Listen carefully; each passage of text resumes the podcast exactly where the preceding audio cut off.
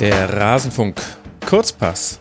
Jetzt sind es nur noch zwei Spiele bis zum Finale. Das erste Halbfinale wird heute Abend ausgespielt zwischen Frankreich und Belgien. Was uns da erwarten könnte, bespreche ich jetzt mit Nele Hüpper, freier Sportjournalistin. Hallo Nele, schön, dass du mal wieder mit dabei bist. Bonjour, kann ich da nur sagen. da hat sich gleich jemand angefasst. Ich bin hier auch schon dabei, meine Pommes zu essen und habe hier ein Wörterbuch Klischee Deutsch, Deutsch Klischee neben mir liegen. Sehr gut. Ja. So muss das. Es geht doch nichts über Stereotypen. Es macht es ja auch einfacher, so eine WEM, WM, eine WEM einzuordnen. Wie hat dir dir denn bisher gefallen? Da gehen ja die Meinungen sehr stark auseinander zwischen den Leuten.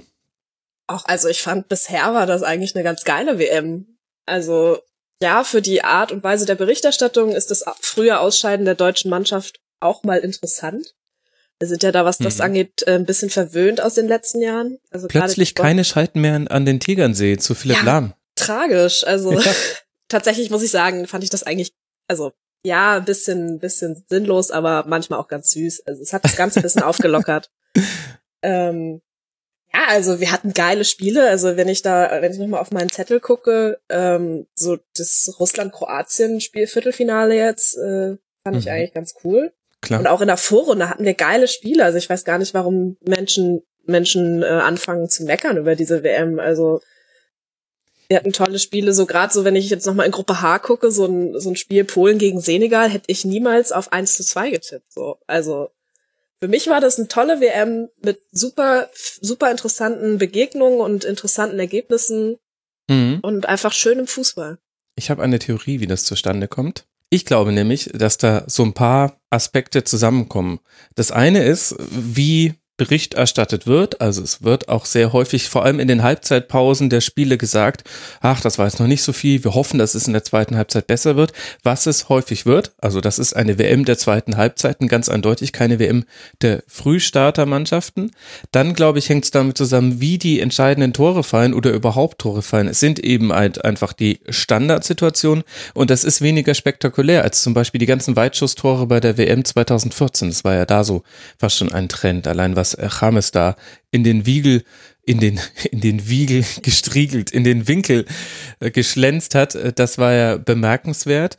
Dann vielleicht auch so ein bisschen Grumpiness darüber, dass es eine schwer zu tippende WM ist. Und dann werden Leute immer gerade Fußball-Experten, Leute, die sich viel mit Fußball beschäftigen und sicher auch sowas wie hier den Rasenfunk hören, die werden dann schnell so ein bisschen un Wirsch, das ist mir schon häufiger aufgefallen bei Turnieren. Kenne ich auch sehr gut von mir selbst. Ich bin auch legendär schlecht in diesem Tippspiel. Während ich bei der EM noch ganz gut war, habe ich diesmal meinen Ruf wieder völlig zerschossen, beziehungsweise er ist so, wie er eigentlich sein sollte. da, da werden dann die Leute einfach so ein bisschen, ja, grumpy ein bisschen. Und dann glaube ich, zuletzt ist es auch einfach die Sache, dass es nicht die torreichste WM ist und dass aber die Mannschaften schon gut verteidigen, aber halt nicht so brachial wie bei der EM mit irgendwelchen Sechserketten oder so, sondern grundsätzlich haben es alle erstmal drauf mit dem Verteidigen, deswegen fallen nicht ganz so viele Tore. Ich glaube, und das ist, glaube ich, so die Gemengelage, die die meisten Leute dazu bringt zu sagen, diese WM, es ist ja kaum auszuhalten. Aber allein, dass trotzdem jedes Spiel geguckt wird und auch eifrig kommentiert wird, zeigt ja, ganz so schlimm ist es dann vielleicht doch nicht. Und wahrscheinlich werden wir dann in vier Jahren, wird die WM wieder nicht auszuhalten sein.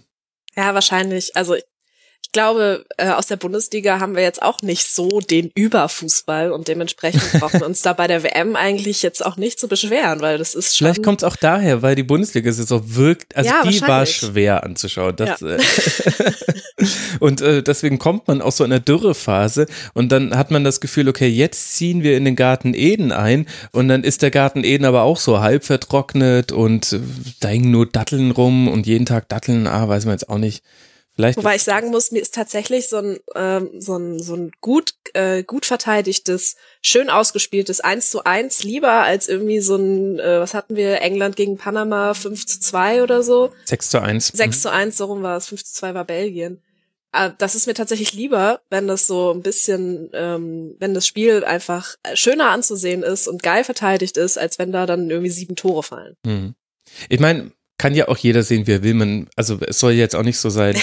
Manchmal wird die Debatte auch so geführt, dass man den Eindruck hat, jetzt erheben sich die Fußball-Nerds in Anführungszeichen über den gemeinen Fußballzuschauer und erklären dem jetzt, warum das 0 zu 0 doch ganz spannend war. So soll es jetzt auch nicht sein. Also jeder darf ja auch seine eigene Meinung haben.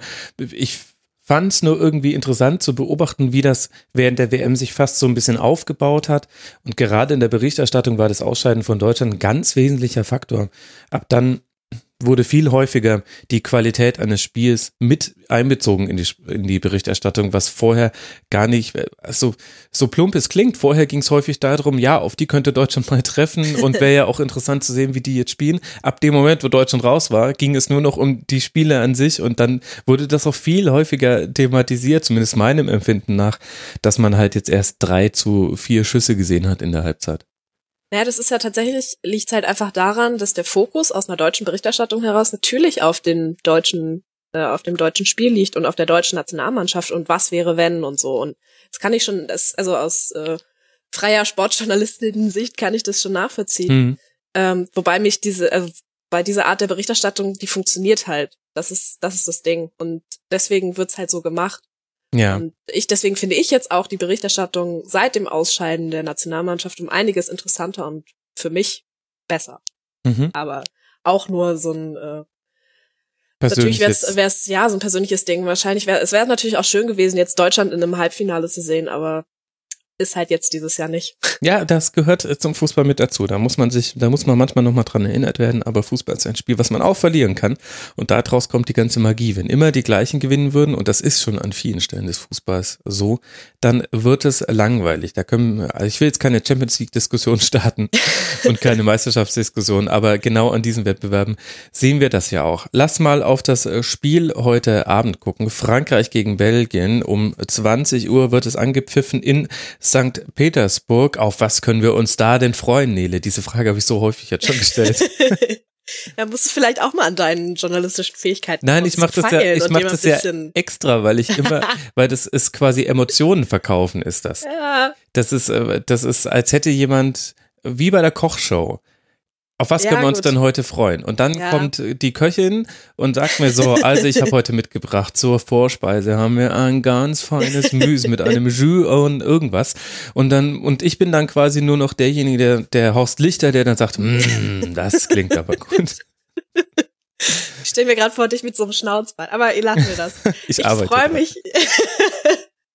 Ich freue mich auf ein wunderbares Spiel. Und das habe ich beim letzten, letztes Mal, als ich da, als ich eingeladen war, vor dem Frankreich-Dänemark-Spiel gesagt. Wurde eines Besseren belehrt. Aber ich sag's wieder, weil ähm, Frankreich gegen Belgien ist mehr als nur ein Halbfinale in der Weltmeisterschaft. Da gibt's ähm, sowohl politisch als auch ähm, europäisch ein paar Themen, die da super interessant sind, also sich auch noch anzugucken. Ähm, vom Spiel erwarte ich alles. Also wirklich, ähm, Frankreich hat in der, also Frankreich hat in der Vorrunde so ein bisschen vor sich hingestolpert, hat aber mit dem Spiel, äh, Spiel gegen Argentinien für mich ähm, mein Herz erobert. Mhm. Mein Herz zurück, was nicht schwer ist, weil ich bin ein großer Frankreich-Fan und ähm, ja, guck an. fand auch die Art und Weise, wie sie bei der letzten Europameisterschaft gespielt haben, überragend. Und ich finde, das zieht sich auch bei dieser WM so ein bisschen durch mit diesem 4-3-3.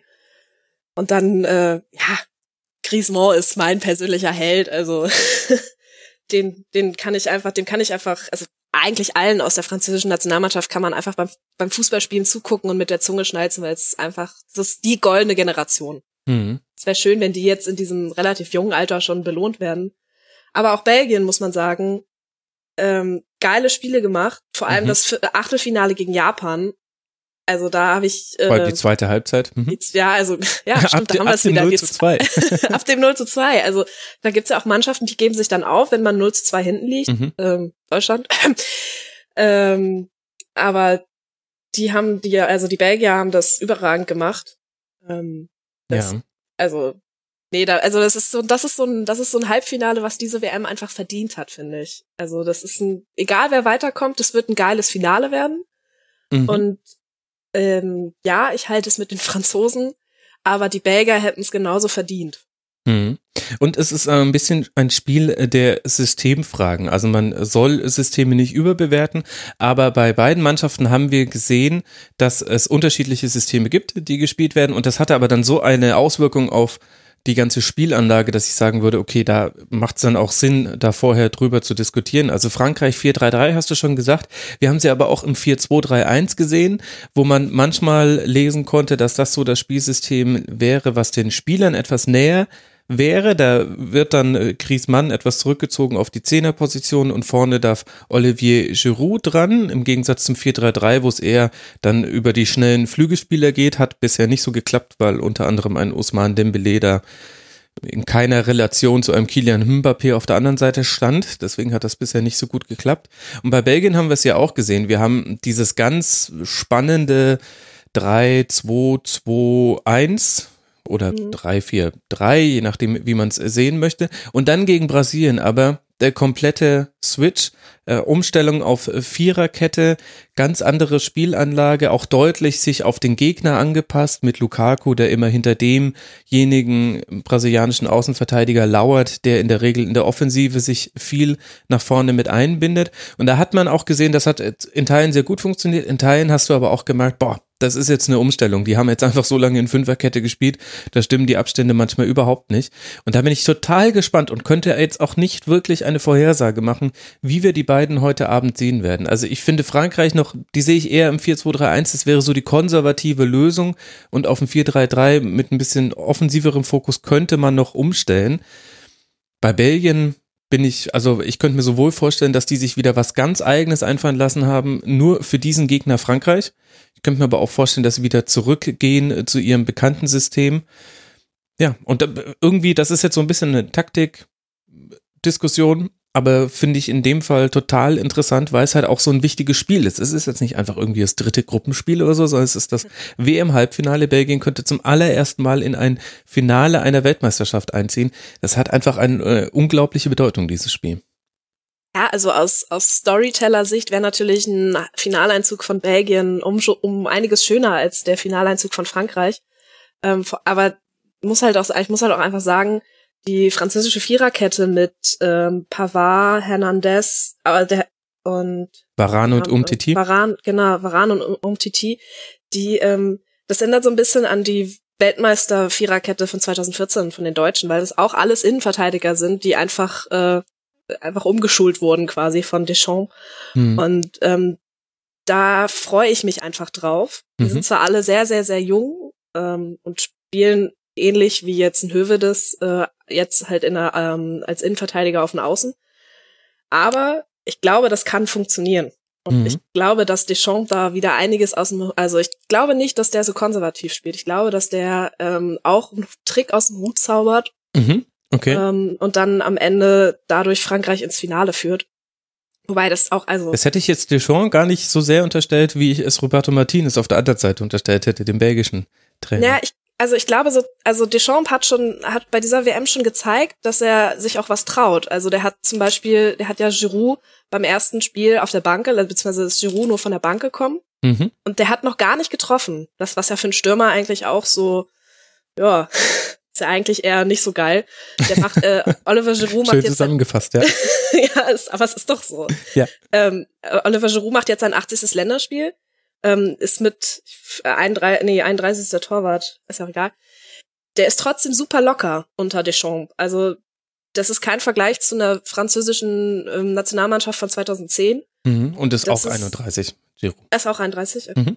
Ähm, der ist bei diesem Turnier ohne Tor und wartet auch seit sieben Spielen auf einen Treffer im Nationaltrikot. Also, und der ist trotzdem locker und sagt auch, ähm, ich fühle mich sehr gut in dieser jungen Truppe. Ich habe den Eindruck, ein, eine, eine, eine Art großer Bruder zu sein. Ich versuche voranzugehen. Das hier ist eine, ein, das hier sind einzigartige Momente.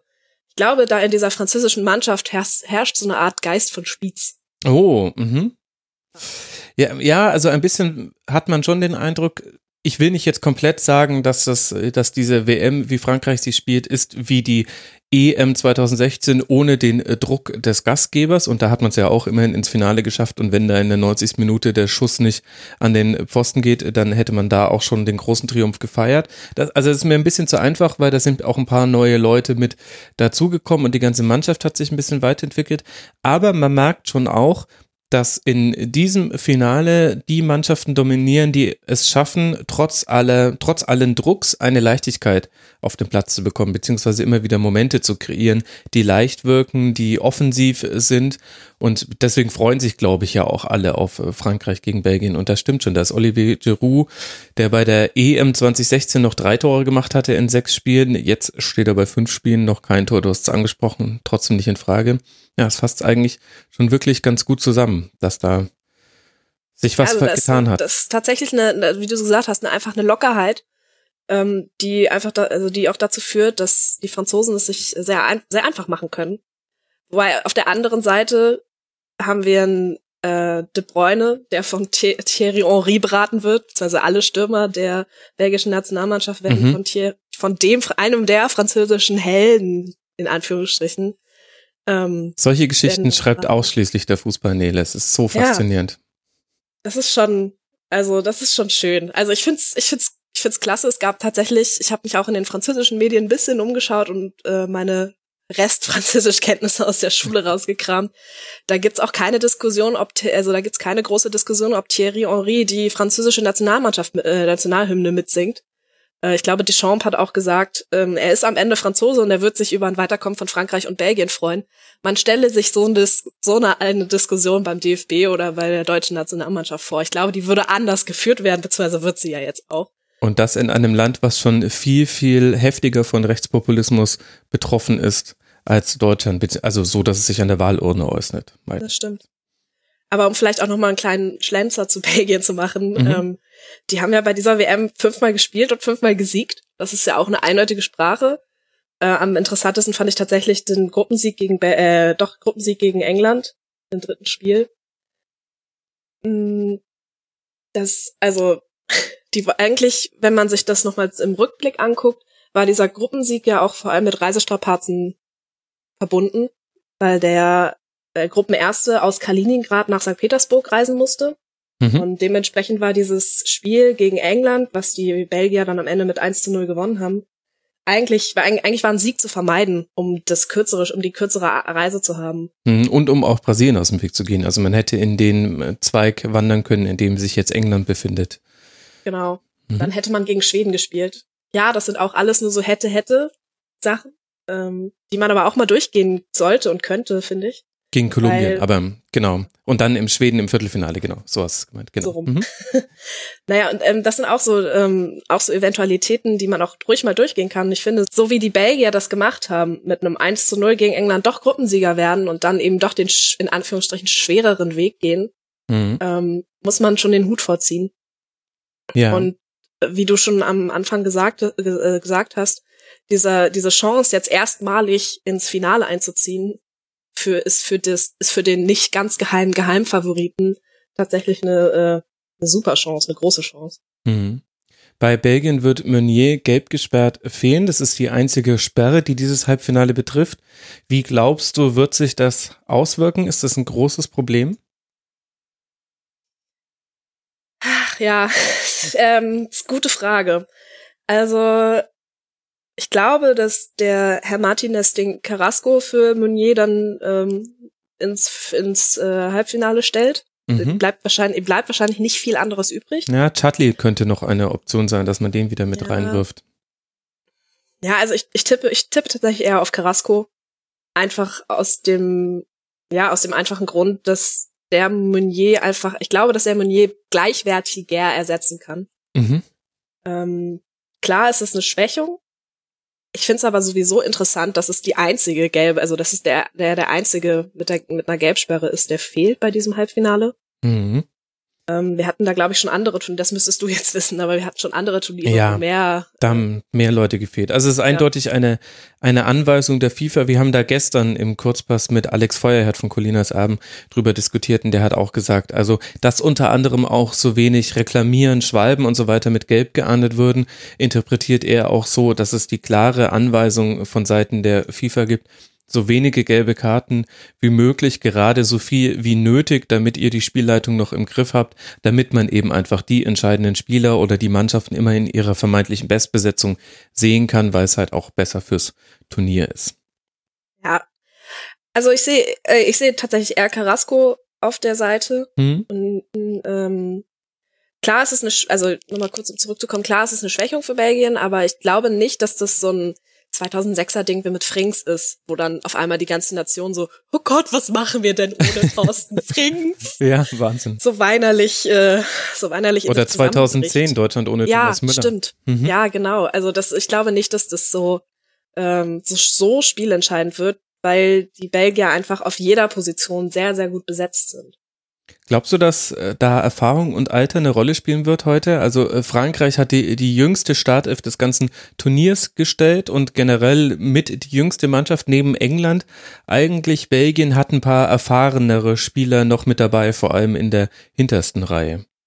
Ich finde es schwierig, das an einer Zahl festzumachen, mhm. weil ähm, ist es nicht mehr zu vergleichen. Ein Kylian Mbappé, der jetzt auch 19 Jahre erst ist, was sich super jung anhört, spielt aber bei, bei PSG schon in der Champions League und ähm, schafft, dominiert die französische Liga. Klar, das liegt jetzt auch ein bisschen am P PSG, aber mhm. ähm, das sind, ich glaube, das hat sich, das kann man so nicht mehr vergleichen wie mit einem Julian Draxler, der, zweite, ähm, der mit 17 Jahren in der Bundesliga anfängt. Ja. Ähm, also das ist, das ist nicht mehr. Also da ist nicht mehr 23 gleich 23. Ja, mhm. Das ist, ich glaube nicht, ich glaube nicht. Ich, ich glaube, da verändert sich auch was im, im Kopf so ein bisschen. Ich habe das Gefühl, die, auch wenn es, auch wenn sie es manchmal äh, beweisen, dass sie es nicht sind, die sind manchmal im Kopf einfach ein bisschen weiter schon mit 19, wenn sie mhm. Fußballprofi sind. Ja. Wenn ich mir da meinen kleinen Bruder angucke, hm, der ist Gott, der ist ja kein Fußballprofi, Gott sei Dank, aber der ist noch ein bisschen jünger als die äh, Spieler, die ich so kennengelernt habe, die, also jünger im Kopf. Mhm. Ähm, vor allem, ich, ich kann, also ich würde es nicht so hoch hochhängen, diese, mhm. diese Alters, Altersdiskussion hört sich auch, hört sich auch schwierig an, aber ähm, ja, die Franzosen sind super jung, aber die sind auch super titelhungrig und ähm, um noch ein paar Floskeln rumzuwerfen, die wollen es einfach. Bei den Belgiern ähm, sehe ich, sehe ich das ähnlich. Also die sind auch, äh, das ist auch nicht die älteste Mannschaft des Turniers. Und ähm, ich würde es tatsächlich nicht am Alter hochziehen wollen. Mhm. Ja, man weiß äh, zumindest definitiv äh, bei Frankreich, da wird noch einiges kommen. Also du hast vorhin schon goldene Generation verwendet, aber äh, goldene Babyboomer-Generation. Also wir werden noch Turniere erleben, wo wir sagen, Mensch, äh, Frankreich, äh, da haben wir jetzt äh, fünf, sechs Leute, wie haben die sich 2018 eigentlich geschlagen und jetzt geht's zum nächsten Turnier in Katar. Also das ist natürlich auch das, was, was so viel Hoffnung macht bei eigentlich allen Halbfinalisten mit kleiner Ausnahme von Kroatien. Die haben da schon einige Leute mit dabei, die würde ich in vier Jahren dann nicht mehr bei der WM erleben. Ja, Frankreich gegen Belgien. Zweimal hat man während der Weltmeisterschaft schon gegeneinander gespielt. Äh, zweimal hat sich Frankreich durchgesetzt, aber das eine war 1986 in Puebla und das andere war 1938 in Paris. Ich würde sagen, das liegt so weit zurück, das ist nur, das ist Fußballkneipenwissen und hat damit dann eigentlich nicht so wirklich was zu tun. Das letzte Mal hat man sich gesehen im Jahr 2015 bei einem Freundschaftsspiel. Das ging 4 zu 3 für Belgien aus. Und das wäre doch ein nettes Ergebnis für heute Abend. Ach ja, also ich will jetzt nicht tippen, weil das hat mir schon so einige Sympathien auch versaut. ähm, ich, was ich, was ich noch äh, reinwerfen wollte, ähm, die französische Sonntagszeitung Journal du Dimanche hat äh, am 8. Juli, also am Sonntag, äh, mhm. getitelt mit einem Bild aus Asterix und Obelix. Und zwar aus Asterix bei den Belgiern, ähm, und zwar aus, mit dem einen Panel, wo der belgische Häuptling dem Geier-Häuptling Majestix gegenübersteht und der fragt, wenn ihr, äh, sagt, wenn ihr die tapfersten seid, müsst ihr es beweisen. Und äh, Majestatix, Majestix antwortet, das wollte ich vorschlagen, lasst uns einen Wettbewerb ausrichten. Mhm, sehr ich gut. glaube, das, das ist so schön und das, ähm, dieses Bild werde ich nachher auch auf jeden Fall nochmal retweeten und das ist so schön. da freue ich mich einfach drauf, auf ein, auf ein hoffentlich geiles Fußballspiel von zwei sich nicht immer ganz grünen Nationen, die aber am Ende doch irgendwie Brüder sind. Ach, das ist jetzt so schön, dass ich glaube, das wird sogar unser Schlusswort gewesen sein. Wir könnten yes. jetzt noch uns ganz viel über die herausragenden Torhüter, über die Abwehrreihen und so weiter hier Stimmt, die haben wir gar nicht erwähnt, ne? Ja, aber jetzt habe ich es ja kurz getan und das Schlusswort war so schön. wir müssen ja, es tut mir jetzt leid, wenn du sowas Schönes sagst, dann muss ich halt Schluss machen. Da kann ich ja nichts dafür. Nein, ich finde auch mit, mit diesen äh, Vorhersagen ähm, soll man es auch nicht übertreiben. Ich finde, die wichtigsten Dinge haben wir genannt. Ganz viel kann man sicher auch, wenn man möchte, aus der Vorberichterstattung heute Abend noch ziehen. Und dann zählt ja dann im letzten Sinne doch wieder nur auf dem Platz. Und das ist ja das Schöne. Alles, was wir gesagt haben, war nur hätte, wäre, könnte, wäre, wäre Fahrradkette. Und heute Abend dann 20 Uhr geht's los und wir sehen endlich, was dabei rauskommt. Freut euch auf dieses Spiel, liebe Hörerinnen und Hörer. Es kann nicht sein, dass es total langweilig wird. Denn selbst wenn eine Mannschaft so deutlich führen würde, dass äh, der Ausgang des Spiels nicht mehr das Spannende ist, äh, dann ist es für sich genommen so dramatisch, dass vorher etwas passiert sein muss. Also, es wird ein gutes Spiel werden. Ich bin da sehr, sehr zuversichtlich. Nele, ich danke dir, dass du mal wieder mit im Rasenfunk mit dabei warst. Es macht immer großen Spaß mit dir. Und dann wünsche ich dir, dass du heute Abend einen ganz, ganz schönen Fußballabend hast und sich die ganze zusätzliche Vorbereitung, ich weiß nicht, ob du dich auf jedes Spiel so vorbereitet hast bei dieser WM wie jetzt auf dieses, wo du nee, hier auch zu Gast warst. genau. Also du wirst auch mit einem unglaublichen Wissen glänzen können heute Abend und ich hoffe, es zahlt sich für dich aus in einem sehr schönen Fußballgenuss. Das hoffe ich natürlich auch. Nele Hüpper war das. Vielen Dank, at hiphüp auf Twitter und euch, lieben Hörerinnen und Hörern, Dank wie immer für eure Aufmerksamkeit. Ihr könnt den Rasenfunk unterstützen auf rasenfunk.de slash unterstützen. Erfahrt ihr, wie das geht und wir haben unser zweijähriges Jubiläum dieses Rasenfunk-Supporters Club gestern schon gefeiert. Das heißt, vielleicht ist das auch mal ein Anlass, da reinzugucken. Zwei Jahre gibt es schon dieses Finanzierungsmodell und es kommen immer noch neue Leute mit dazu. Vielen Dank dafür. Wir hören uns morgen wieder und dann wissen wir auch, wie dieses Spiel gelaufen ist. Ich freue mich. Macht's gut. Ciao.